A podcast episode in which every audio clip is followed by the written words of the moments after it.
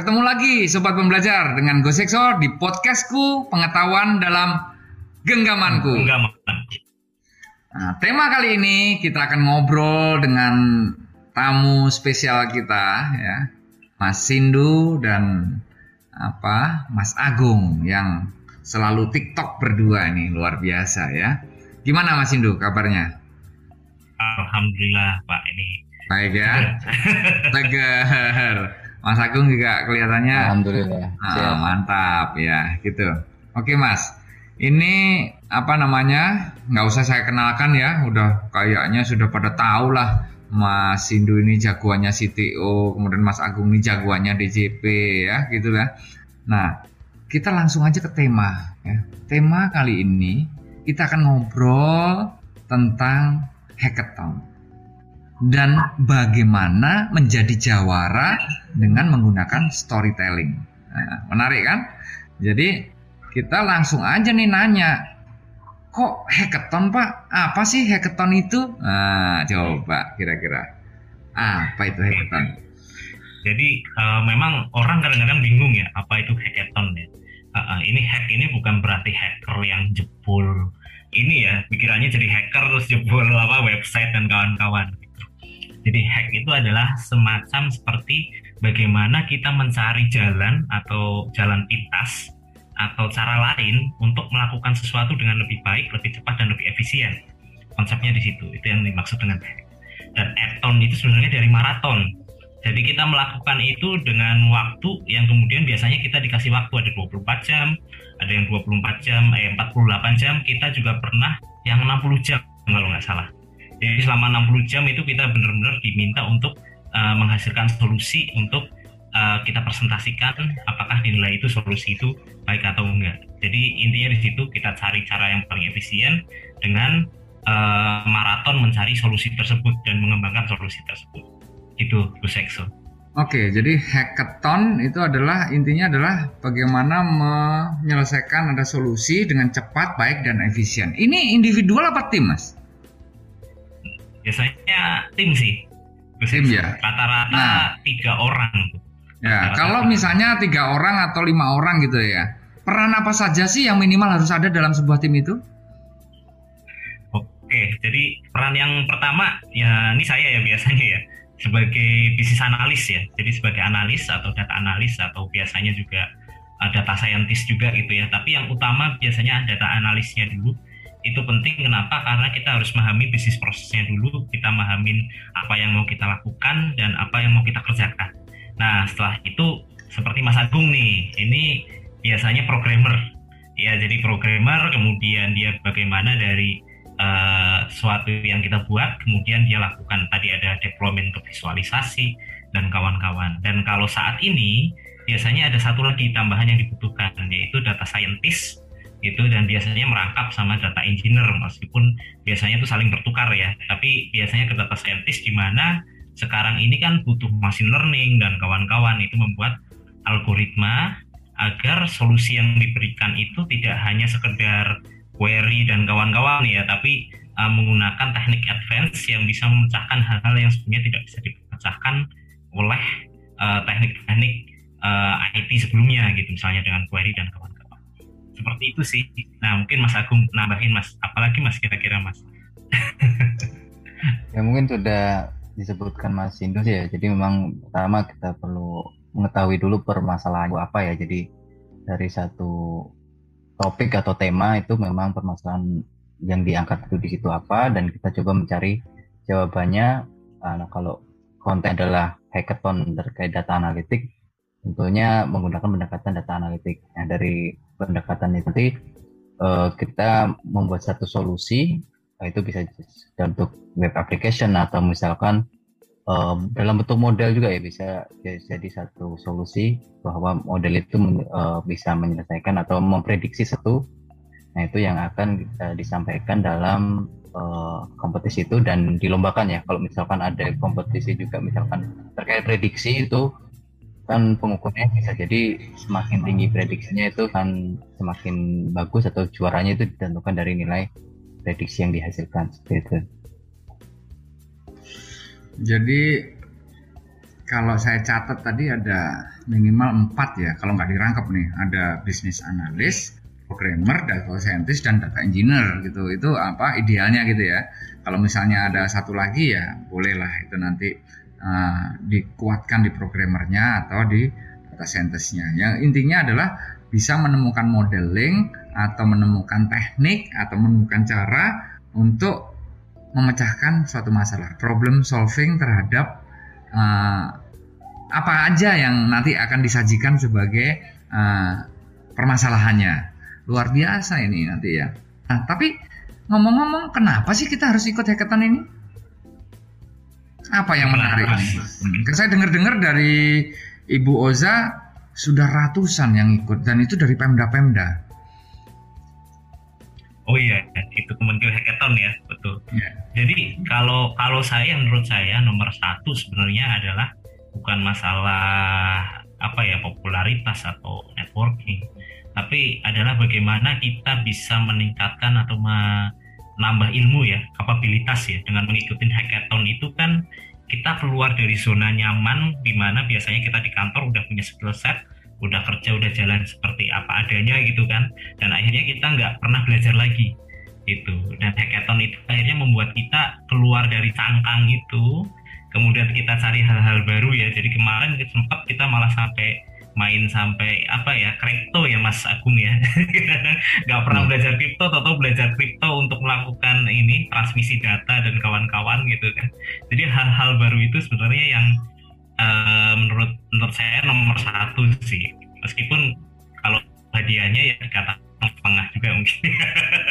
Alhamdulillah kalau misalnya menang gimana mas Agung? Rahasia ya rahasia. angkanya rahasia ya agaknya nanti pada minta traktir pak.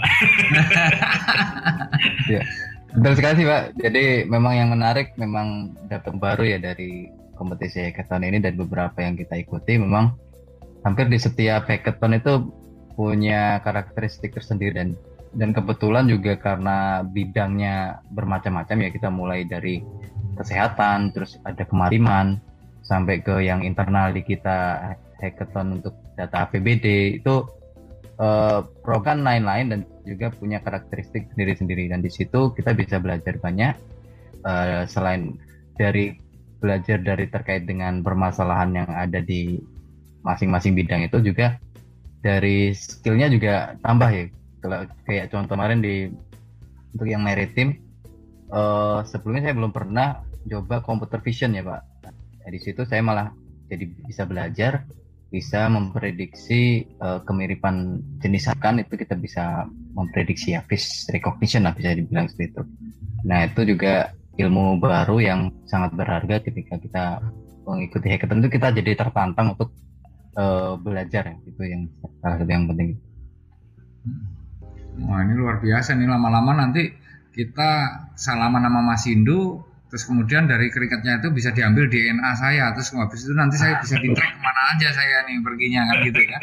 Wah ini hati-hati nah ngomong-ngomong ini ya yang dari hadiahnya udah jelas nih sampai takut ditraktirin berarti udah besar ini kan ya gitu kan. Popularitasnya udah pasti populer kan jadi orang tenar gitu ya. Networking pasti dapet. Opportunity-nya jelas bisa-bisa nanti kita bisa sekolah ya, sekolah yang uh, keren gitu. Nah, tadi kan ngomong bisa menghasilkan model atau teknik. Kalau misalnya kita uh, ngambil S2 gitu. Kita itu baru mau, mau memakai model. S3 itu adalah membuat model. Jadi sebenarnya kalau juara hackathon yang bisa menghasilkan model ini kelasnya sudah S3 ini luar biasa nih. Ngomong-ngomong nih Mas.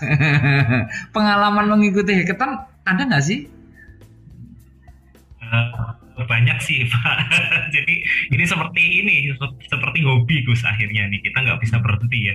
Bahkan sampai sekarang pun kadang Mas Agung masih kadang-kadang saya sin ikutan ini yuk. Aduh, waktunya kapan? Tapi menantang gitu loh. Jadi kadang-kadang kita saya juga waduh ini penasaran banget nih gimana cara pecahinnya gitu ya. Jadi kalau pengalaman kami pertama itu itu ya uh, kita ikut visual tone BPJS ya jadi itu oleh BPJS alhamdulillah kemarin juara satu di situ kemudian uh, perkat Mas Agung nih visualisasinya keren itu udah storytelling pastinya kemudian berikutnya kita ada finalis di PPK, ada finalis juga di Japan Hackathon, semifinalis di mana? Microsoft ya, Microsoft hmm. uh, apa? Azure Azure Microsoft ya.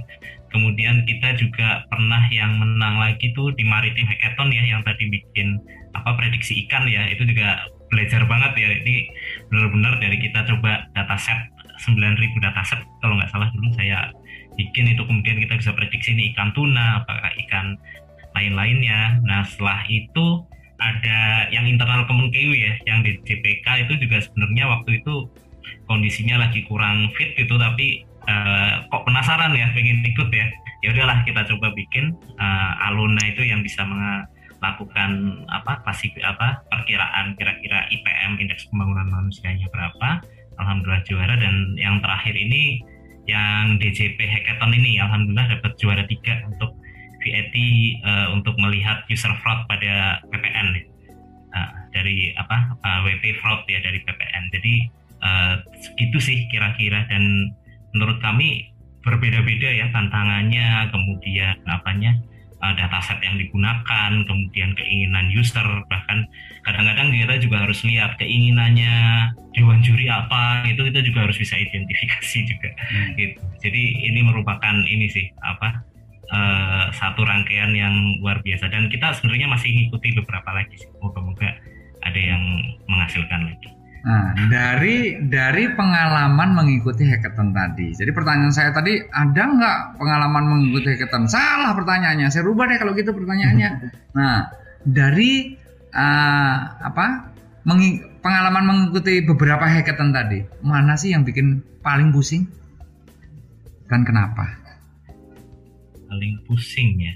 Hmm, paling menantang, paling challenging, paling nggak bisa tidur gitu paling wow kalau dari gitu. saya dari saya pribadi ya mungkin Mas Agung beda ya. Kalau saya pribadi uh, waktu masuk ke finalis Japan Hackathon ya diselenggarakan pemerintah Kyoto uh, di situ uh, begitu challenging. Kenapa? Karena uh, pada waktu itu uh, kita bukan hanya masalah membuat aplikasi tapi kita juga harus memperhitungkan uh, profitability juga. Karena ternyata di situ juga uh, mengangkat tema salah satunya adalah startup. Jadi nggak hanya mengaplikasikan teknologi, tapi kita juga harus menghitung profit, di mana juga harus punya dampak sosial. Nah itu sangat challenging, 60 jam kita ini kita bikin dan lawan-lawannya mungkin uh, kelas-kelasnya sudah internasional semua ya. Ada software engineer dari Apple, ada yang dari Microsoft, ada yang lulusan Oxford University ya, ada yang isinya timnya semuanya PhD yang jago-jago semua gitu ya. Dan itu seperti remah-remah itu rasanya itu stres gitu ya. Tapi itu pengalaman yang luar biasa karena saya tahu ternyata wah ternyata di luar sana ada yang levelnya jauh lebih tinggi dari yang uh, ada apa di saya sekarang gitu dan itu jadi motivasi saya untuk semakin baik lagi, semakin belajar lagi. Itu. Mungkin Mas Agung yang lain mungkin Mas. Saya mungkin memang agak beda ya dengan Mas Hindu kalau yang Japan Hackathon tadi emang karena bentuk akhirnya adalah satu proposal bisnis ya memang di finishing akhirnya tuh Mas Hindu ya yang mengeksekusi. Jadinya di saat kita yang lain sudah dan itu Mas Hindu harus menyelesaikan itu. Jadi mungkin itu memang jadi yang paling berkesan buat Mas Hindu. Tapi kalau buat saya mungkin pas Maritime Hackathon ya Mas. Jadi pas Maritime Hackathon itu sampai Hamin satu sampai malamnya ya malam sebelum lomba itu belum deploy kita. Jadi solusi kita itu masih belum di deploy dan saya ngerjain itu satu malam ya. Nah Mas Indu ini juga tadinya janjinya uh, malam dia uh, tidur dulu ya. Jadi malam dia akan bangun untuk membantuin. Kita sampai pagi. Jadi full memang uh, jadi saya itu mengerjakan itu sampai pagi. Tapi ya artinya Mas Indo itu ketika bangun dia langsung cepat juga Pak. Jadi ketika udah deploy dia membuat satu presentasi dan juga paparan itu sangat cepat lah jadi uh, walaupun mungkin dia agak lewat dalam semalam itu tapi langsung bisa nangkep uh, yang kita paparkan di akhir. Jadi uh, memang TikToknya di situ sih Pak. Jadi kita uh, sudah saling memahami lah istilahnya. Walaupun mungkin tidak selamanya kita kerjanya bareng terus ya kayak yang tadi yang Japan Hackathon Mas Hindu uh, sampai pusing yang yang yang saya di di meeting saya juga sampai push ya itu yeah. tapi in the end memang kerjasama itu memang kita saling memahami lah. Ya, gantian, gantian ya. pusingnya. ya, memang memang dalam bidangnya juga berbeda-beda. Yang satunya dimikirin desainnya, yang satunya mikirin datanya. Memang challenge challenge-nya beda-beda ya gitu ya. Nah, uh, bagaimana proses menghadapi masing-masing challenge di hackathon itu sendiri? Ya, jadi kalau misalnya memahami challenge ya pasti balik lagi kita harus mencoba memahami proses bisnisnya dulu. Jadi uh, apa sih yang diinginkan dari suatu hackathon itu? Misalnya uh, kalau di BPJS dia butuh visualisasi yang membantu pengambilan keputusan. Nanti kita fokus ke situ. Kemudian misalnya maritim hackathon adalah membantu uh, memperkuat kemaritiman. Ya, jadi kita harus identifikasi dulu tuh mana kira-kira yang pas kita kembangkan agar menjawab pertanyaan atau kebutuhan dari yang dibutuhkan oleh penyelenggara itu termasuk Japan Hackathon tuh kalau nggak salah social impact kalau nggak salah uh, 11 GDS ya uh, yang development goals itu gitu. Nah itu pertama gitu proses bisnis. Nah di situ cukup panjang biasanya karena kita harus baca banyak harus lihat berita kemudian harus memastikan bahwa itu benar-benar bisa menjawab. Nah berikutnya biasanya kita data. Biasanya memahami dataset dulu. Kita biasanya ada yang dikasih dataset ya ada yang jutaan raw ada yang nggak dikasih jadi kita harus nyari jadi kita harus memahami dataset itu apa aja yang kita butuhkan apa yang enggak gitu kan. Kemudian kita lakukan visualisasi cleansing dan kawan-kawan itu kasih Mas Agung biasanya ya. Setelah datasetnya jadi nah tadi yang pahami saya udah proses bisnisnya paham begitu melihat datasetnya divisualisasikan secara sederhana sama Mas Agung saya bisa lebih tajam lagi tuh pemahaman proses bisnisnya dan akhirnya lebih bisa memahami kebutuhan dari si penyelenggara. Misalnya di BPJS ternyata butuhnya uh, apa namanya uh, bagaimana agar melakukan efisiensi seperti itu karena itu ada banyak tuh di berita. Atau misalnya pada uh, kemarin ada data PBD ya DJPK itu adalah mereka butuh data ini diolah menjadi sesuatu dalam pengambilan keputusan. Makanya saya putuskan wah ini cocok nih apabila kita bisa melakukan realokasi anggaran di masa COVID di mana dia bisa memprediksi kira-kira indeks pembangunan manusianya berapa nih gitu. Jadi itu sih, jadi analisa core problem itu dari masing-masing hackathon itu merupakan satu tantangan tersendiri gitu kalau bagi hmm. saya sebagai analis gitu. Nah kalau Mas Agung mungkin beda mungkin masalah deploymentnya itu pusing. gitu. Iya, artinya pada saat kita mengetahui prosesnya tadi, kan kita akhirnya tahu ya challenging dari masing-masing permasalahan. Memahaminya aja sulit. Jadi kalau Mas Sindunya memahaminya salah, Mas Agung ke datasetnya ya udah pasti akan salah. Kemudian visualisasinya salah pula, akhirnya menjadi gak karu-karuan. Jadi ini memang TikTok yang butuh komunikasi yang intens, nggak bisa cuman uh, satu tim yang belum pernah bekerja sama terus tahu-tahu bergabung gitu, walaupun jago-jago, saya pikir nggak jadi ya. Jadi perlu ada apa ya chemistry. Ya, chemistry tentang bagaimana cara berpikir dan bagaimana mengeksekusi tadi ya. Luar biasa nih. Nah sekarang lebih dalam lagi nih. Kan tadi sudah dibilang pernah juara nih. Pernah juara hackathon dengan menggunakan storytelling kayak apa sih itu pertamanya itu atau konteksnya harus bagaimana dulu itu apa yang harus kita pahami dulu itu Oke, baiklah uh, Gus Exo.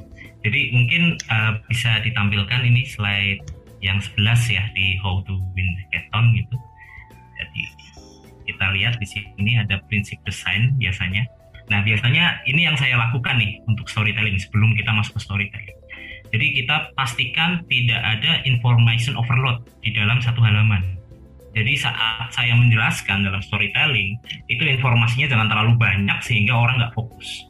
Sehingga biasanya kita bagi ke beberapa dashboard sehingga lebih fokus ya di masing-masing dashboard.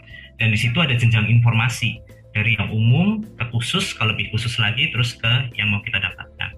Dan kemudian biasanya kita juga memahami masalah warna kadang kan orang hanya kelihatan pengennya keren kemudian pakai warna gradasi semuanya warna biru semua. Akhirnya orang agak susah tuh memahami sebenarnya ini lagi cerita apa sih garisnya yang mana dan kawan-kawan.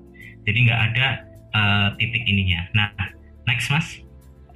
Nah, di sini uh, pentingnya ya untuk storytelling ya.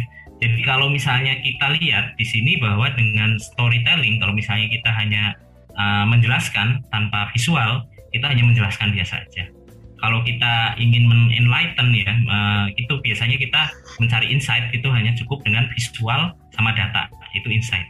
Kalau mau mengengage kita dengan narasi aja dan dengan gambar aja. Tapi kalau storytelling yang lebih kuat lagi itu adalah kita punya narasi punya visual dan data yang benar-benar uh, kuat. Sehingga apa? Sehingga itu orang yakin dengan cerita mendengarkan kemudian dia bisa memberikan perubahan atas perilaku atau perubahan atas kebijakan dan lain sebagainya. Nah, ini adalah kunci bagaimana uh, memenangkan sebuah hackathon, gimana kita bisa membuat uh, sesuatu yang sebelumnya mungkin apa ya statis gitu ya, yang nggak mau berubah sehingga berubah dengan apa yang kita sampaikan gitu. Nah, mungkin kalau buat gambarannya uh, pada slide selanjutnya ya, mungkin ini nanti kalau teman-teman yang nggak bisa lihat uh, bisa dilihat di YouTube ya. Jadi mungkin yang denger aja ya bisa dilihat di YouTube uh, pada slide berikutnya.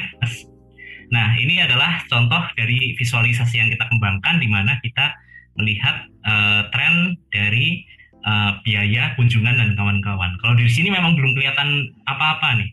Tapi apabila kita lihat di slide selanjutnya, kita lihat yang di peta. Nah, ada peta ya. Di situ kita lihat di peta Jawa Tengah ternyata di situ yang poin 10 nih nggak bisa di over sayangnya ya. Nah di 10 itu adalah esensial tentang hypertension.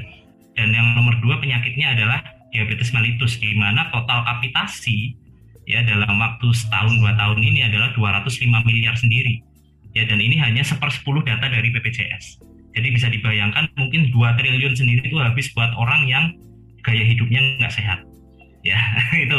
Kemudian kita lanjut ke situ. Next lagi mas setelah kita tahu ya penyakit-penyakitnya, di situ kita bisa lihat nih, ternyata yang di garis ini ya, dari garis itu ada yang apa sih hypertension dan kawan-kawan, itu memang ternyata trennya begitu banyak dan kita bisa lihat jenis vaskes apa yang ada di penyakit tersebut, kemudian kelompok umur dan kelas layanan, sehingga kita tahu nih, kira-kira kalau misalnya kita pengen mengkampanyekan gerakan hidup sehat, kita harus mentarget siapa? Kampanyenya seperti apa. Karena mungkin kampanye ke anak muda dengan orang yang lebih sepuh itu ya pastinya akan berbeda. Sehingga nanti akan jauh lebih efektif. Dan di mana setelah kita dapat kesimpulan itu, kita juga bisa melihat di slide selanjutnya adalah bagaimana kemudian tren biaya kunjungan tersebut. Sehingga nanti apabila sudah dilakukan sosialisasi, kemudian biayanya semakin ini ya, kunjungannya semakin turun, trennya semakin baik, mungkin nanti secara biaya akan turun, secara kuantitas juga akan turun. Dan ini bisa dilihat untuk setiap jenis penyakit. Nah, jadi bisa dibayangkan ya, uh, dengan adanya data, visualisasi, dan narasi, orang juga akan, oh ya betul, kita harus melakukan sosialisasi tentang gaya hidup sehat, dibandingkan kita harus membayar triliunan rupiah hanya untuk membayari orang-orang yang secara gaya hidup saat ini tidak sehat itu kira-kira begitu Gus Hexo yeah. gambarannya ya luar biasa ya jadi itu itu konteksnya dari situ nah kemudian bagaimana cara menentukan tampilannya bahwa uh, apa namanya uh, pendekatan tampilan yang paling tepat untuk menentukan UI dan UX-nya untuk masalah storytelling ini bagaimana mas? Oke, kalau di sini karena penggunanya kan dashboard biasanya ini ya uh, pejabat tinggi gitu ya atau di lingkup manajer ke atas gitu ya. Jadi kita pastikan bahwa gambarnya itu jangan terlalu kecil. Karena biasanya kalau kalau itu kan kalau gambar terlalu kecil juga orang lihatnya susah.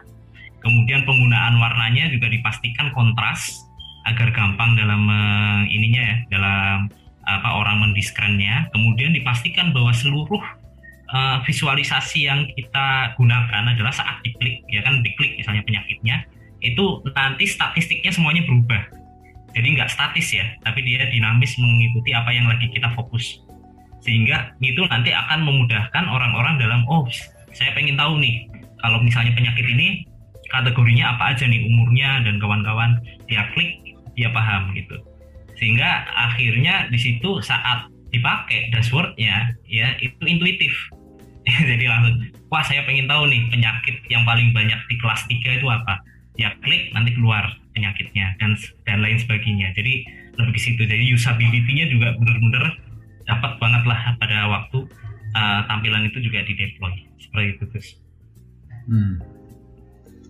Jadi sampai ke sana ya berpikirnya ya nggak cuma jadi narasi, data, visual gitu. Yang menarik tadi adalah ya jangan terlalu banyak informasi. Kadang-kadang kita pada saat kita mau melaporkan sesuatu, kita pengennya semua itu ditumpahkan dalam satu halaman. Nah, tadi ada beberapa dashboard dan yang nggak kalah penting lagi warna, ya kan gitu ya, warna. Karena dengan apa namanya pemilihan warna yang tepat orang jadi ngerti ceritanya gitu. Oh, kalau merah itu artinya hati-hati atau hitam itu artinya danger atau apa seperti itu. Kalau hijau itu asik-asik kan seperti itu kan. Nah, ini tentunya perlu uh, ilmu tersendiri yang nanti akan kita bahas di di pertemuan yang lain lah gitu. Nah, saya mau nanya nih, uh, data-data uh, yang bisa menambah informasi atau tampilan itu, itu bisa diidentifikasikan dengan cara yang seperti apa ya?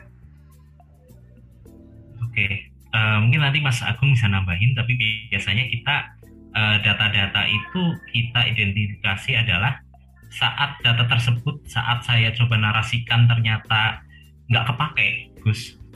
Ya berarti kita pastikan ini nggak butuh. Dan saya gampangnya gitu. Misalnya saya cerita ya dari awal nggak akhir loh kok ini tampilannya nggak saya pakai sama sekali? Ya berarti nggak usah kita pakai nggak masalah. Biasanya gitu. Tapi apabila saya cerita loh kok ada gap nih antara logika di slide ini uh, uh, sorry di visual ini dashboard ini dengan dashboard berikutnya. Nah, berarti ada satu data yang harus saya tambahkan di situ tuh agar cerita dari dashboard pertama dan keduanya itu nyambung. nah, itu biasanya kalau kalau saya untuk uh, menentukan data-data yang bisa menambah atau tidak menambah informasi. Ya intinya alurnya harus harus smooth gitu ya. Alurnya harus smooth, baru nanti mana yang dipakai dan mana yang tidak. Bisa jadi yang sudah didesain di awal tuh bisa dibuang atau di tengah-tengah harus ditambahkan sesuatu karena ya nggak nggak masuk akal nih kalau tahu-tahu larinya ke sini kan gitu ya. Hmm. Oke, jadi ini sangat-sangat fleksibel untuk adanya penambahan atau pengurangan data di tengah jalan gitu. Nah, berikutnya nih kita ngomong tentang ini menarik sekali ya kalau kita menentukan apa yang menarik atau apa yang nggak menarik yang kira-kira yang perlu disampaikan itu sebabnya apa? Artinya gini, saya uh, kenapa sih itu disampaikan dan kenapa itu tidak disampaikan itu ada ada hubungan kausalitasnya atau memang uh, feel kita aja gitu atau atau seperti apa? Nah. Oke, okay. kalau ini saya sebagai yang apa biasa storytellernya ya di tim hmm. itu uh, biasanya uh, saya akan menentukan ini sih apa kita kan mencari insight ya. Kadang-kadang insight itu uh, sudah ditemukan di depan kadang-kadang Gus. Misalnya oh memang datanya seperti ini. Memang kita harus melakukan seperti tadi melakukan gaya hidup sehat tetapi untuk sampai ke situ gitu kan uh, uh, itu saya harus melewati beberapa tahapan pola pikir dari yang umum dulu ya kan? Umum yang misalnya adalah ternyata BPJS boros misalnya seperti itu ya contohnya gitu kan. Habis itu habis itu berikutnya adalah kita lihat nih borosnya di mana. Uh, habis itu di mana. Nah jadi di situ menentukan yang mana menarik adalah bagaimana kemudian setelah visualisasi jadi saya bikin cerita lagi. Cerita kira-kira enaknya dalam waktu 10 menit apa aja yang bisa saya ceritakan dan itu bisa menggugah orang yang melihat atau apa kita perform di situ. Nah di situ biasanya nanti akan bisa ini. Dan itu juga nggak nggak nggak ini ya. Misalnya kita punya rencana dua kita harus pilih yang benar-benar satu yang benar-benar concise yang bagus gitu ya. Sehingga benar-benar pain points dari apa yang apa jadi gundahnya si penyelenggara ini pengen dipecahkan itu kita bisa pecahkan dengan cerita tersebut. Gitu. Jadi kita harus berpikir sebagai desainer ya. Kalau saya anggap yang gampang lah gampang lah kalau baju gitu ya. Orang mau pesen baju harus di fit dulu cocok bahannya kemudian modelnya gimana. Ya persis kayak desainer gitu ya. Memang ini jadi sama gitu asosiasinya sama gitu. Nah bagaimana mengembangkan konsep desain yang mampu menjangkau dan diterima oleh audiens atau apa ya uh, calon pengguna akhir nanti? Kita bisa membaca nih kira-kira kalau uh, manajemen di sini nih yang dibutuhkan ini nih. Saya akan kasih ini nih kan gitu. Nah ini gimana itu? Konsep desainnya kayak apa sih? Kok bisa sampai ke sana gitu? Iya, jadi kalau konsep desainnya biasanya sih ini sih apa uh, memastikan bahwa saya berada di uh, apa kalau bahasa Inggrisnya ya, ya di sepatu dia ya istilahnya gitu ya. Uh, saya ada berada di posisi dia. Misalnya saya lagi sebagai pengambil kebijakan. Nah, jadi tadi kan BPJS ya pengambil kebijakan di uh, Kementerian Keuangan ya untuk berdata PPK. Saat saya memiliki data begitu banyak ya, kira-kira uh, apa yang saya pengen tahu apa sih apabila saya mentransfer dana ke daerah ya pasti mungkin kalau sebagai Bu Menteri ya Menteri Keuangan saya pengen tahu kalau saya transfer daerah sekian triliun kemudian pemakaiannya seperti ini kira-kira nanti perkembangannya seperti apa? Gitu. Jadi dari situ dulu sehingga saya membuat pikiran oh iya jadi uh, targetnya udah jelas oh saya pengen tahu perkembangannya apakah bagus atau enggak. Itu sehingga saya mendesain dengan pikiran adalah ini mungkin Bu Menteri atau pejabat yang terkait ya pejabat tinggi atau mungkin pejabat menengah gitu ya yang pengen tahu saat dia melakukan transfer kemudian ada konsultasi misalnya ini saya harus pakai duitnya buat apa aja nih. Nah itu saya bisa mengutak ngatik kira-kira anggaran pendidikan sekian anggaran kesehatan sekian dan lain sebagainya dan saya klik itu langsung muncul perkiraan uh, pertumbuhannya berapa. Itu jadi konsepnya seperti itu. Sehingga saya harus berpikir juga levelnya. Jangan sampai misalnya seperti Bu Menteri gitu ya Bu Menteri kan nggak mungkin ngotak ngetik satu kabupaten kemudian kita pakai slider kita ketik angka itu kan nggak mungkin ya pastinya ya. Yang mau beliau lihat kan wall view-nya ya sehingga itu nanti akan berbeda lagi itu uh, kita lihat uh, desainnya untuk misalnya Bu Menteri. Tapi kalau misalnya untuk administrator pejabat menengah di mana dia bisa memberikan saran ya kita mungkin bisa berikan tadi ada slider lah ada persentase yang bisa kita atur kemudian ada prediksi. Itu mungkin kalau Bu Menteri bentuknya dalam bentuk peta misalnya kita lihat nih peta ini yang sudah optimal mana yang IPM-nya bakal naiknya mana sehingga beliau bisa bercerita dan juga bisa mengetahui oh ini kebijakan yang harus saya ambil. Jadi uh, seperti itu sih lebih bagi uh, di level apa kita ada di sepatu orang lain sehingga desain yang kita buat tuh benar-benar berguna bagi mereka. Kalau dari sisi Mas Agung nih gitu kira-kira uh, pada saat Mas Sindu mengatakan bahwa uh, suka suka bayangin Mas Sindu itu suka bayang-bayang hidupnya. Kadang-kadang bayangin jadi menteri kadang-kadang bayangin jadi leader kadang-kadang jadi manajer kadang-kadang jadi CIO kadang-kadang jadi bupati. Ini kan hidupnya dalam bayang-bayang nih. Sementara Mas Agung gimana nih kalau dari sisi Mas Agung sendiri? Ya memang kalau tantangannya sih memang untuk menampilkan informasi yang tepat ya Pak, tepat dan sesuai dengan yang diinginkan dari pengambil tekan ya. Uh, contohnya kayak yang untuk yang kasus BPJS hmm. tadi, kalau data yang diberikan mereka itu memang besar sekali ya Pak dari uh, kuantitas datanya sangat besar. Nah, tapi di situ kita coba uh, bikin relasi ya Pak antara data. Jadi kalau mereka kasih itu ada data kunjungan, data penyakit, data peserta itu kan terpisah-pisah. Nah, itu kita coba bikin relasinya seperti apa sehingga kita bisa menjadi satu informasi yang utuh ya. Jadi uh, untuk peserta ini seperti apa uh, ininya, trennya seperti apa, penyakitnya apa saja itu yang harus memang di pre-processing untuk datanya itu menjadi satu effort tersendiri juga. Nah, biasanya di situ juga kita menemukan hal-hal yang anomali ya atau yang hal-hal yang mungkin di luar dari normal.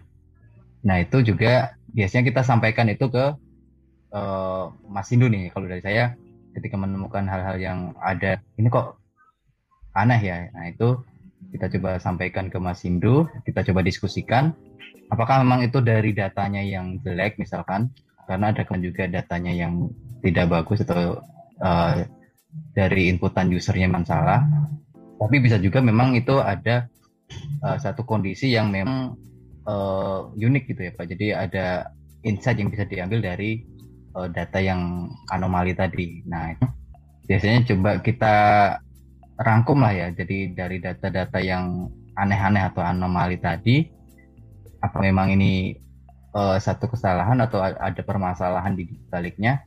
Nah, itu yang coba kita angkat di uh, pas kita menampil di hasil akhir ya. Tapi kita perlu mengukur juga jadi ada juga mungkin yang tidak signifikan atau tidak relevan dengan yang pertama. Jadi kita perlu filter lagi dari yang uh, anomali atau tren yang kita rasa rek itu tadi kita filter lagi disesuaikan dengan kebutuhan yang kita tuju ya. Nah akhirnya uh, yang kita sampaikan itu tidak semuanya kita kasih ke user atau audience ya, tapi sudah memang berupa satu masalahan dan juga ada solusi di situ. Jadi uh, output yang kita hasilkan tuh sudah bisa dikonsumsi langsung mengambil keputusannya. Jadi tidak memberikan user uh, pertanyaan lagi, artinya mereka harus mikir lagi ketika ditampilkan solusi kita malah bikin bing, mereka bingung sendiri tapi kita juga harus menyediakan uh, solusi atas uh, permasalahan yang kita temukan tadi kalau bikin bingung sendiri namanya bukan solusi namanya menambah permasalahan. Jadi nilainya minus. Jadi saya jadi paham. Saya jadi paham. Jadi sobat pembelajar di sini juga tentunya akan sangat berterima kasih kepada Mas Indu dan Mas Agung atas pengalamannya ikut beberapa hackathon, ada beberapa kali jawara dengan menggunakan storytelling. Ini luar biasa.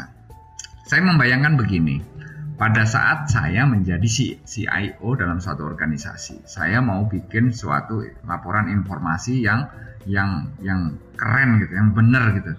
Berapa banyak saya harus keluarkan dana dan itu belum tentu bagus. Kemudian kita mengadakan hackathon. Kemudian banyak orang pintar masuk. Banyak sumber dan kita tinggal milih mana yang kita pilih. Kita dapat sistem informasi yang begitu banyak dengan biaya yang tidak sebanyak kalau kita bikin I get the idea. Luar biasa ini. Berarti nanti mari kita galakkan hackathon kan gitu kan. Seperti itu. Keren keren keren Mas. Nanti saya tahun depan mau ikut ah saya mau duet sama Anes ya. Oke, okay, itu tadi sobat pembelajar yang sudah disampaikan Mas Sindu dan Mas Agung, Jawara Hackathon di beberapa tempat, BPJS, Maritim, bahkan sampai negeri seberang sana dijajahnya. Walaupun merasa sebagai remah-remah, tapi sampai final juga, luar biasa.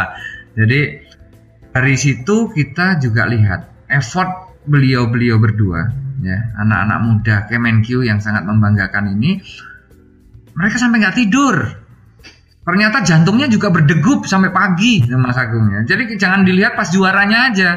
Lihat nih perjuangannya ya. Bagaimana profesionalismenya itu ditunjukkan. Bagaimana sinergitas dari uh, apa namanya kerjasamanya. Jadi nilai-nilai Kemenq dipakai di dalam hackathon ini. Luar biasa. Jadi sekali lagi keren banget. Salut buat kalian berdua ya ya jadi sobat pembelajar kita jadi tahu apa itu hackathon dan bagaimana menjadi jawaranya mari kita susul mereka biar mereka tambah lari kita susul tambah kencang lagi. Nah itu tadi yang dapat kita obrolkan tentang hackathon ya mulai dari konsep, berpikir, konteksnya, tampilannya, info penting mana yang dipakai dan enggak, kemudian ber, membayangkan sebagai as a leader, as a ministry, as a presiden kalau perlu malah as a governor luar biasa. Jadi semua jabatan Mas Indu sudah pernah coba gitu ya. Uh, uh, di dunia mayanya sudah pernah dicoba dan diakhiri dengan storytelling yang begitu indah dengan pewarnaan yang begitu bagus ya jadi bisa kita tahu semua. Nah, selamat mengikuti hackathon. Semoga mengantarkan sobat-sobat pembelajar jadi cewera hackathon berikutnya. Oke, sampai di sini dulu obrolan kita dalam podcastku pengetahuan dalam enggak.